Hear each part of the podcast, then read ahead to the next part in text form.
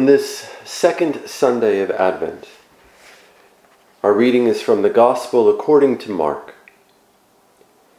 The beginning of the Gospel of Jesus Christ, the Son of God. As it is written in Isaiah the prophet Behold, I am sending my messenger ahead of you. He will prepare your way. A voice of one crying out in the desert, Prepare the way of the Lord make straight his paths. John the Baptist appeared in the desert proclaiming a baptism of repentance for the forgiveness of sins. People of the whole Judean countryside and all the inhabitants of Jerusalem were going out to him and were being baptized by him in the Jordan River as they acknowledged their sins. John was clothed in camel's hair, with a leather belt around his waist he fed on locusts and wild honey. And this is what he proclaimed One mightier than I is coming after me. I am not worthy to stoop and loosen the thongs of his sandals. I have baptized you with water. He will baptize you with the Holy Spirit.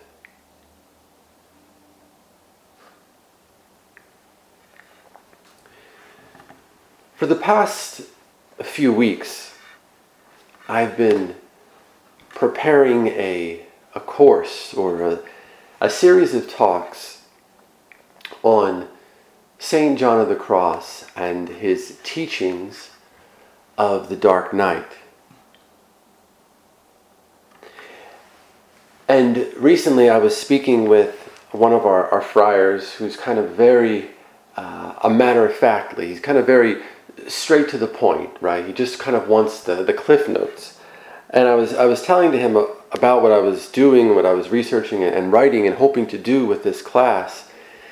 And he said to me, Sum up for me in one sentence, one sentence, the teaching of, of St. John of the Cross and the Dark Night. And so I thought about it for a moment, and this was the sentence I came up with. Everything in life becomes an obstacle to God unless it is purified by Christ. That's my summary of St. John of the Cross's teaching. And this everything literally means everything. It includes spiritual things, our ideas of prayer, our ideas of God, how we think we should look as we are praying, as we think we should, or what we think we should be feeling or experiencing in our relationship with God, how we think others should look and be and pray. All of this becomes an obstacle unless it is purified by Christ. Of course, that includes our feelings, our emotions, our, our wounds, our past, our hopes, our plans. Everything becomes an obstacle to God unless it is purified by Christ. And St. John of the Cross understands this purification as a positive thing. You know, so many people, uh, they'll hear of, you know, the Dark Night or St. John of the Cross, and they'll, they'll assume it's almost like this depressed, sad reality. But in John's mind, his teaching is extremely positive because through this purification, God is creating space in us for more of Him.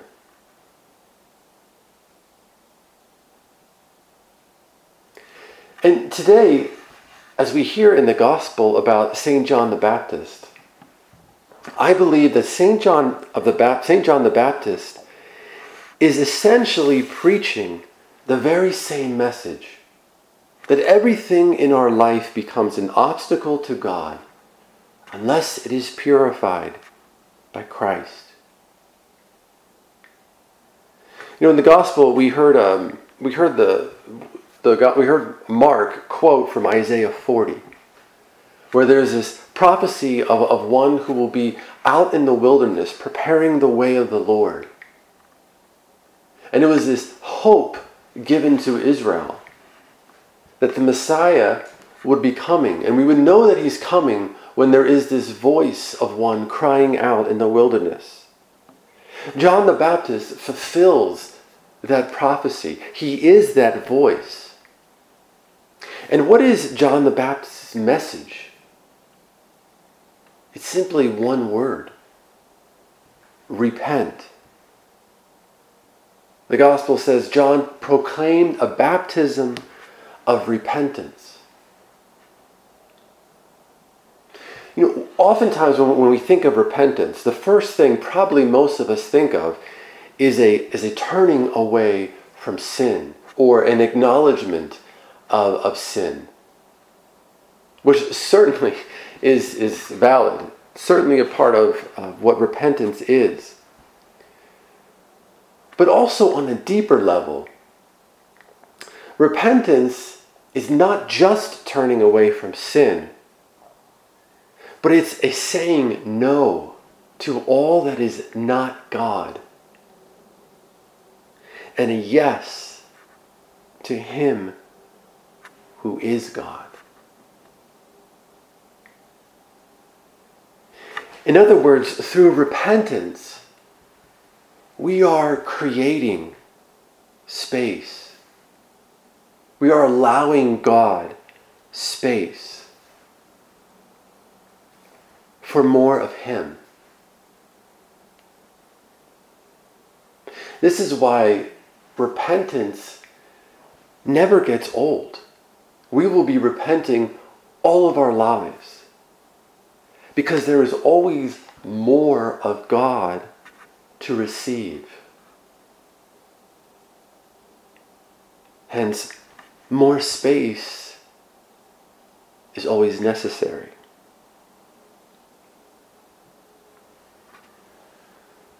But here's an interesting question How do we create this space? Oftentimes, in the beginning of our spiritual lives, or, or maybe after conversion, things like prayer, uh, certain penances like fasting, the practice of virtue, all of those things help to some extent to create more space, more room for God.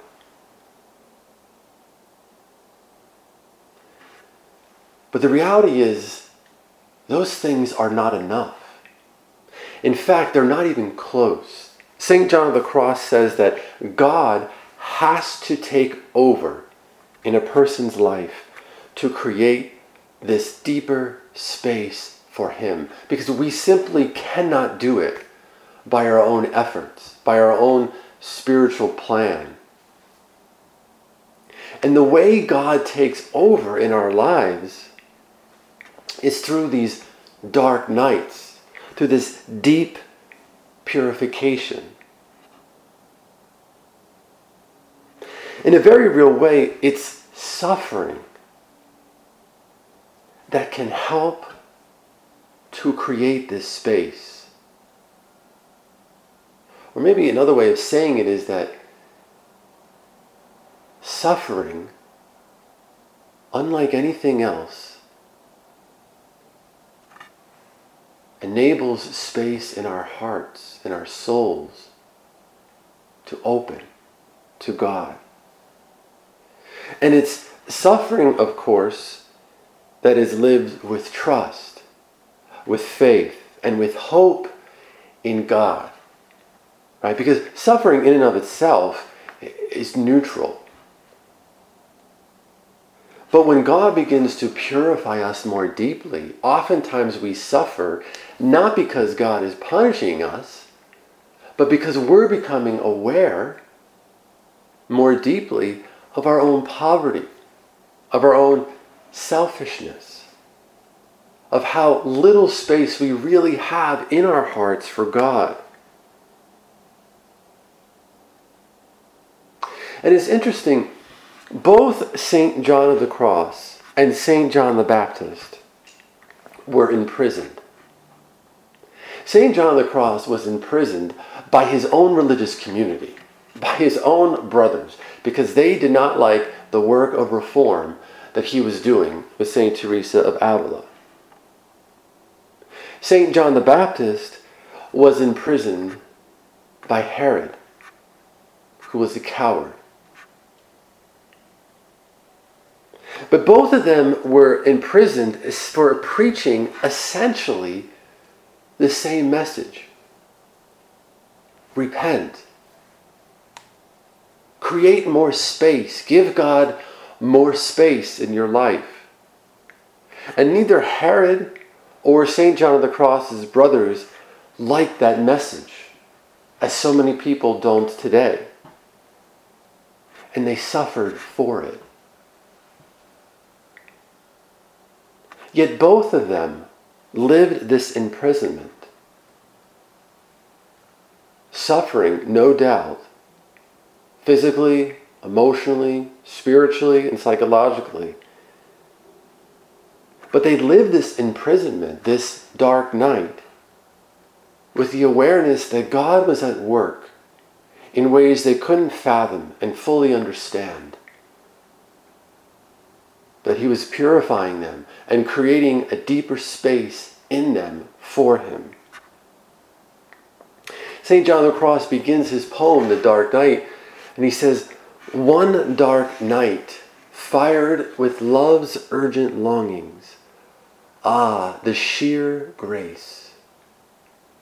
The sheer grace, he says.